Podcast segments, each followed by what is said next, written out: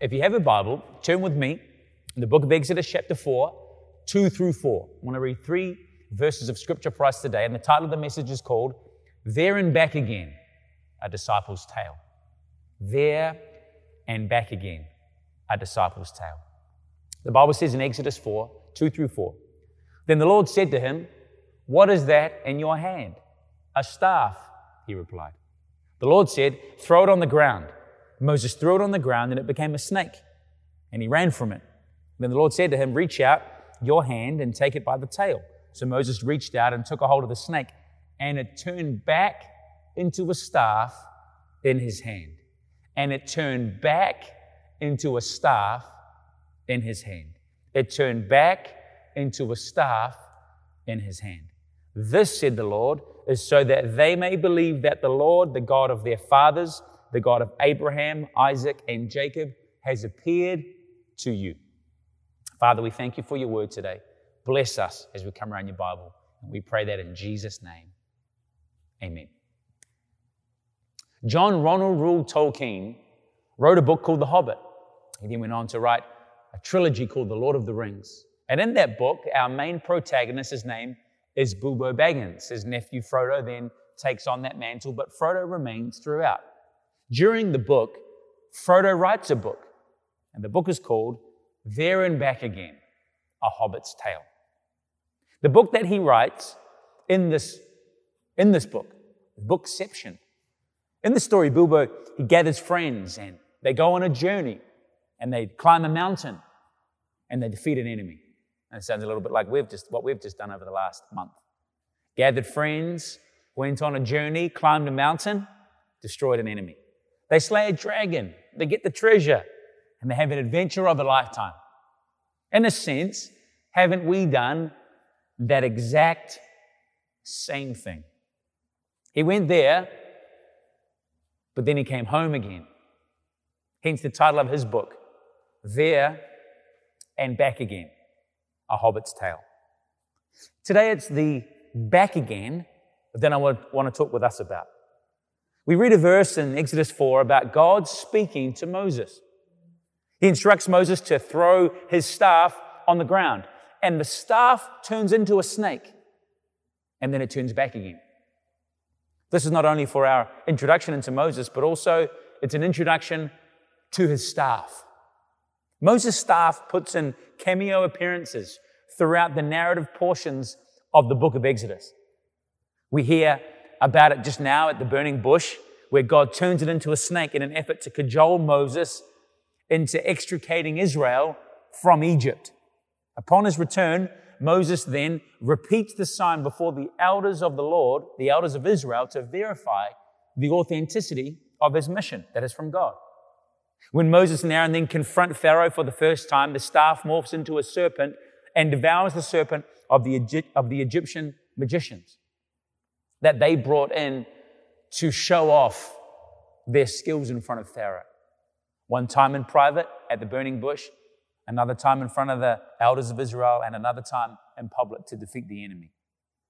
Each time the serpent turned back into a staff. It's often a weird and overlooked but assumed part of the story. We, we spend a lot of time focusing on the supernatural change into a serpent, but don't spend very much time talking about the fact that that same serpent turned back into a staff. We spend a lot of time focusing on the fact that in the burning bush, it was a snake that Moses was afraid of. He's then to see a little bit more bold in front of the elders of Israel, and it happened again. And then in front of Pharaoh, it devoured the serpents of the, the Egyptian magicians. But we don't spend a lot of time talking about the fact that each time it turned back into a staff. It wasn't perpetually a serpent, was it? We don't hear about Moses and his serpent. We hear about Moses and his staff. It was a lot more ordinary than it was extraordinary. It was a lot more times a rod or a staff than it was a serpent. The staff of Moses turned into a serpent, but then it turned back again. A serpent and then back again. Bilbo went on an adventure, but then he came back again. We went to camp, but then we came back again. We want to go on an adventure to meet with God, but then we must, my friends, come back again. We want to believe for the supernatural, to see the snake, to see the change, to see the extraordinary and incredible and the miraculous happen in our lives. We pine for it. We want God. And these, my friends, understand this, are very noble things. And at camp, we got it. And in our lives, we get it. We want the supernatural. This is a good thing. We want the supernatural. This is a great thing. This is an honorable thing. But can we then come back again? We want the move of God, but can we believe God to move in our normal? We want the supernatural, but can we handle the natural? The disciples who are the ones who embrace the natural, the ones that who embrace the staff, are the ones who happily engage in the supernatural because they understand the life that they need to come back to. As we are encouraged to pursue the supernatural, let's also at the same time expect to return to reality. For many of us, it's already happened, hasn't it? The post camp effect. Exhausted, stoked, depleted. We walked into challenges, a car that's broken, bills that were piling up, family dynamics, back to school. It was back to life as normal. Last week we talked about altitude sickness. Descend slowly, travel lightly, implement learnings, and set new goals. Today's thought is very simple. Friends, I want to encourage us today that while we pine for more of the supernatural, let's be sure to be content with the natural. While we pine for more of the supernatural, let's be sure to be content with the natural. To use our hobbit illustration again, we went there, but can we come back again? We pined for the supernatural and we met with God, but can we come back and be content with our natural? No matter how high we go, we must come back down. We can be grateful, thankful, content. We must be with the things that we have. So, what can we learn from Moses? And what can we learn from his staff, more specifically? This normal object that's often overlooked, not a serpent full time, but a staff most of the time. What can we learn from this great prophet of the Old Testament? In the saga of Israel's liberation from Egypt, the staff of Moses is much more than a prop. Though inanimate, unless of course it was a snake, it is nothing short of a lead character it's an effective change agent in the face of determined resistance. It's a staff that we must talk about. So, what can we learn from Moses and what can we learn more specifically from his staff? Well, if you're taking notes, let's talk about the staff for just one moment. The first thing I want you to write down is this it was a walking stick. I mean, this is no breaking news for anybody, really, is it? Firstly, it's widely recognized as Moses' walking stick. As he aged, he used his staff to keep his balance. This is probably news to nobody. It was with him every day. It was the most familiar and ordinary thing that he had. And when God asked, What's in your hand? Of all the things that was in his hand, to climb the mountain, to find a lost sheep, he saw the burning bush, but still in his hand he had his walking stick. And when God asked, What's in your hand? Moses responded and said, A staff. And God today is asking us the exact same question What's in your hand? And friends, answer that question for me. What is it that's in your hand? What's the most familiar thing that you have access to? What's the most ordinary, the most regular, what's the most simple thing that you have in your hand right now? The staff is nothing more than an ordinary shepherd staff. It's the staff that Moses, whilst tending the flock of his father in law Jethro, bore in his hand. It was the one that he lifted alight at the burning bush. It could not have been more nondescript it could not have been more unexceptional.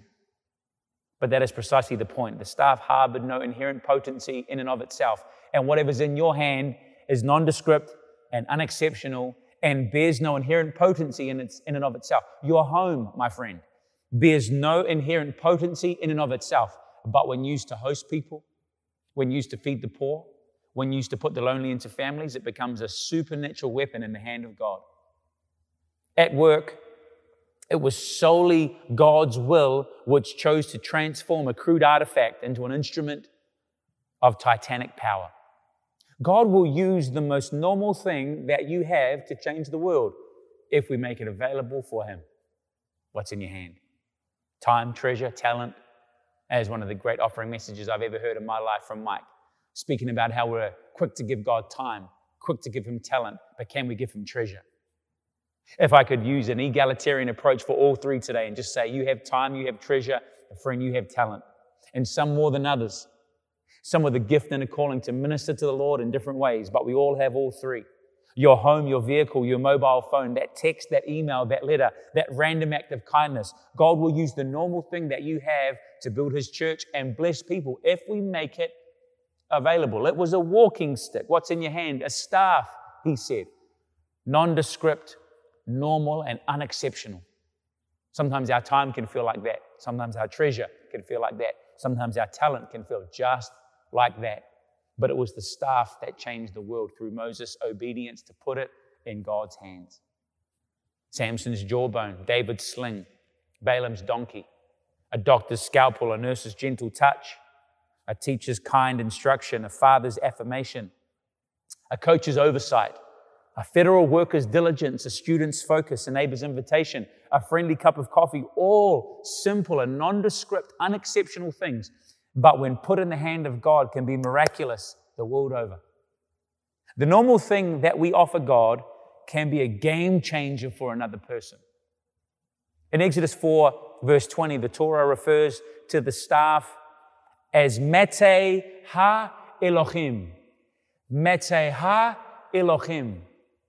When translated, this phrase simply means staff of God. Meteha Elohim, the staff of God. Beautiful.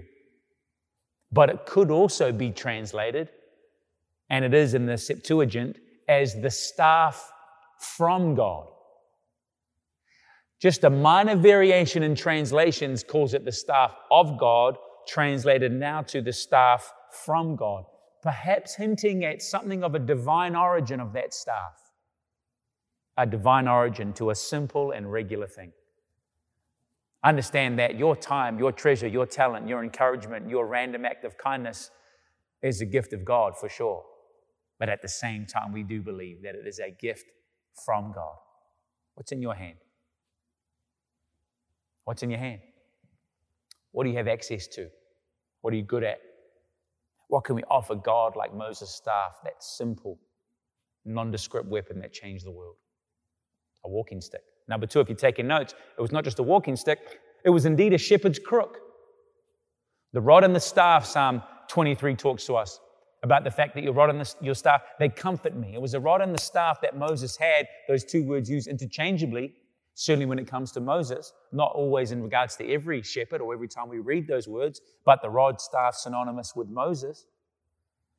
That as we read about it, we realize that it was indeed the stick, the staff, the crook that he used to tend Jethro, his father in law's sheep. A rod is an instrument of authority used by shepherds for counting, guiding, rescuing, and protecting their sheep. A staff is an instrument of support it's an instrument of authority for guiding. Moses was a shepherd for 40 years before coming back to Egypt. God called Moses to be the shepherd for God's people, and he would bring out those people from Egypt by his hand. It was Moses' tool for looking after God's sheep. It was a walking stick, normal, with him every day. What's in your hand? A staff, a walking stick.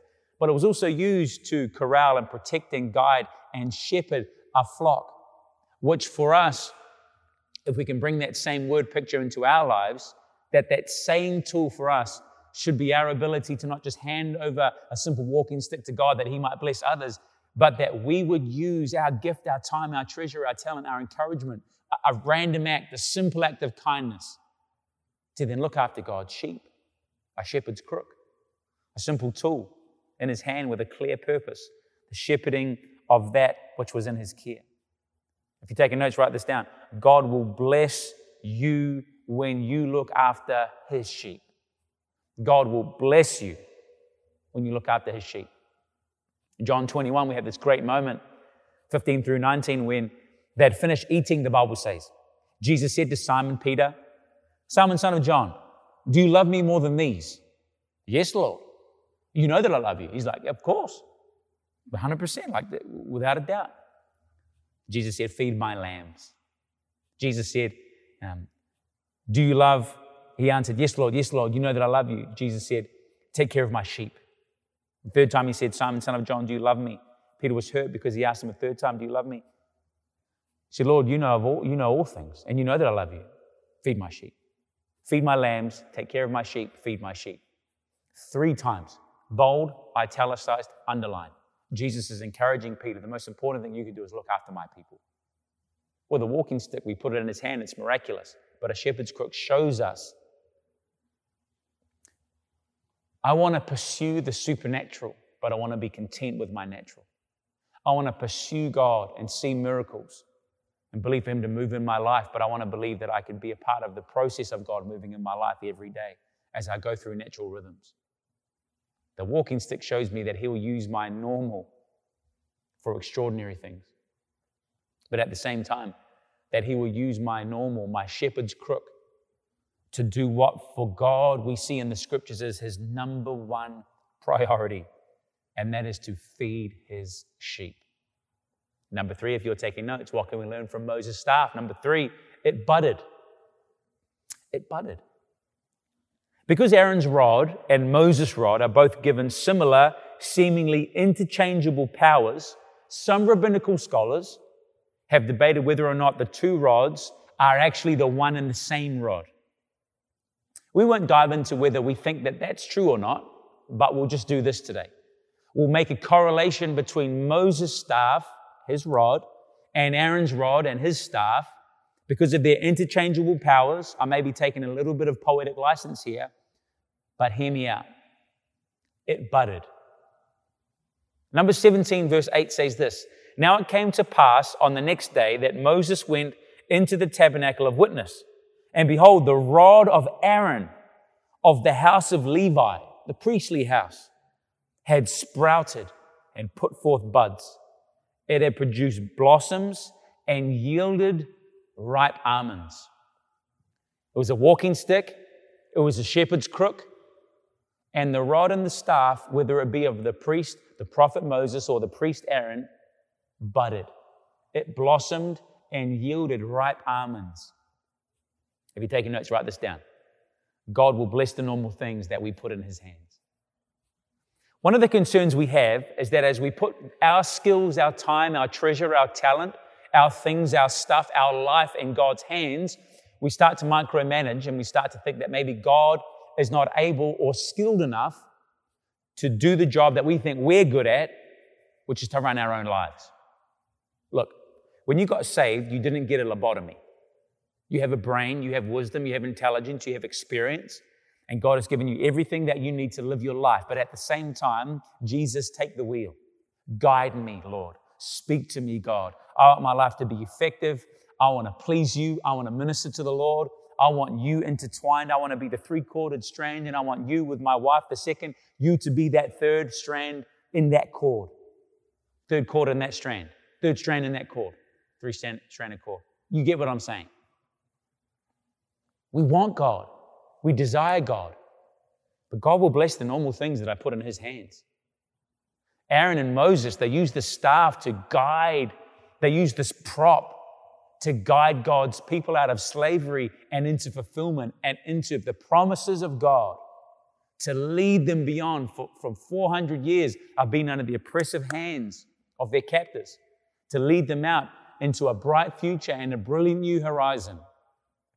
And that same tool, when put in the Ark of the Covenant and checked along with the other 12 rods of the 12 tribes of Israel, Moses looked and saw that that rod had budded and bloomed and sprouted and yielded ripe almonds. That it's as though that dead stick was alive. It's amazing, isn't it? When we put something in God's hands, what will come alive in the places that were dead when we trust Him with our life. There's one thing I noticed at camp, it was this many old dreams came alive again. There's one thing I noticed at camp, it was this new dreams were given, 100%, but many old dreams that had been given were taken off the shelf, dusted off, and made alive and fresh in people's hearts because God was breathing in that place. God will bless the normal things that we put in His hands. If you're taking notes, number four today is this He struck the rock. Right at the end of Exodus, we see, we see Moses. He's used the rock, it's gone into a snake, the supernatural, then it's turned back again into a staff. We've got to be people that pine for the supernatural but don't mind the natural. It's the back again, friends, that we need to get used to because we spend more time as a staff than we do as a serpent. And so Moses is at the end of Exodus and he'd, he, he'd, um, he'd spoken to God about the fact that they ran out of water and they're in the desert. And God's like, yeah, strike the rock. And so he strikes the rock. Bang, water comes out. Then right at the end, I think in Numbers, they have this exact same experience again. And, and, then, and then the Lord says, Yahweh speaks to Moses and says, Speak to the rock. And Moses is nervous now because remember at, at, in Exodus 4, um, God speaks to Moses, says, Go and speak to Pharaoh. He says, I can't even talk. And he's like, I am that I am. Tell them I am sending you. Then, then this whole process starts. So we knew that he was a stutterer. He was nervous about speaking. That's why Aaron comes into the picture as he was someone who would communicate on behalf of Moses. Look, I don't, I don't mind that. I mean, like, death is the second most feared thing from humanity. Number one is public speaking. So Moses is in the majority here. He gets to the point where he uses his staff, what he knows, what's been with him, to strike the rock. Bang, water comes out. Whole nation is, was thirsty, satisfied now. Same scenario again. God says, Speak to the rock. So God has been looking for a journey of maturity from Moses. You see, he, he gave Moses miracles, but then now expects maturity. And so rather than speaking to the rock, maybe because of his nervousness, because it's one of his Achilles' heels, he then strikes the rock. Nothing happens. The Bible says he strikes the rock again and then water comes out. But that moment of disobedience on the journey of maturity, Christ likeness, discipleship, spiritual formation in his life um, was not met with favor from God, although God is gracious enough to feed his people. God wanted maturity. God will give miracles one day, but expect maturity the next. Understand that God is looking for from us maturity. Your sins are forgiven. Now go and sin no more, Jesus says to people. Your sins are forgiven. Now go and sin no more. You've sinned, now your sins are forgiven. That's a miracle. But now go and sin no more. Maturity. The miracle has taken place. We have been forgiven. We have been redeemed. We have God's grace and abundance. But now we have to act, grow, learn, and mature. Friends, I'm starting this message by saying that the serpent represents the supernatural, but we've got to understand, like Bilbo Baggins, that we must come back again. Can you live and be content and be thankful for being a staff? But understand this that as thankful as we are for being a staff, it can't become a crutch. That whilst it's a walking stick and a shepherd's crook, whilst it's something that in our lives is going to bring significant health and change and miracles, it budded, it can't become a crutch like it was for Moses. And so when God expected maturity, Moses was still looking for miracles. But wouldn't the greatest miracle have been God using his maturity to bring out that water from the rock? Friends, as we look to the Lord and believe for the supernatural, as we look to the Lord and believe to the Lord and believe for miracles, as we believe for life change, as we believe for Him to move in our midst on a regular basis, as we gather every week and believe for Him to touch our lives, let us learn a lesson from Moses and his staff. God was gracious enough to bring out water from the rock when he struck it twice. But we've got to be people that don't just rely on God for his miraculous touch, but believe that his work in us can develop in us maturity. That maybe, like his staff, we might yield almonds, that we might bloom, that we might bud. Because aren't we the vine in John 15? Isn't he the vine that we must remain in? That he prunes for fruitfulness? Doesn't He want to bring about the fruit of the Holy Spirit and bud in our lives as we stay connected to Him? Miracles partnered with maturity is a walk with God that I want to be a part of. And maybe you're here today and you're saying, Levi, that's great. That's all good. Spiritual maturity sounds excellent, but right now I'm not really at that stage. I'm new to this whole journey. Came today, checking it out online, don't really know what to expect. But Levi, it sounds like relationship with Jesus and a walk with God is something that I could look forward to. So, friend, if that's you, I want to pray a very simple prayer with you today. Believe that your whole life could be changed through a faithful prayer to our God. And friends, if that's you and you're here, you're saying, I need to pray that prayer to get my life right with God, then pray this prayer with me. It goes like this Dear Lord Jesus, I come to you. I thank you for your presence in my life. I ask you, forgive me of my sin. And I thank you that you do. I thank you, Jesus. I thank you, Jesus. Amen.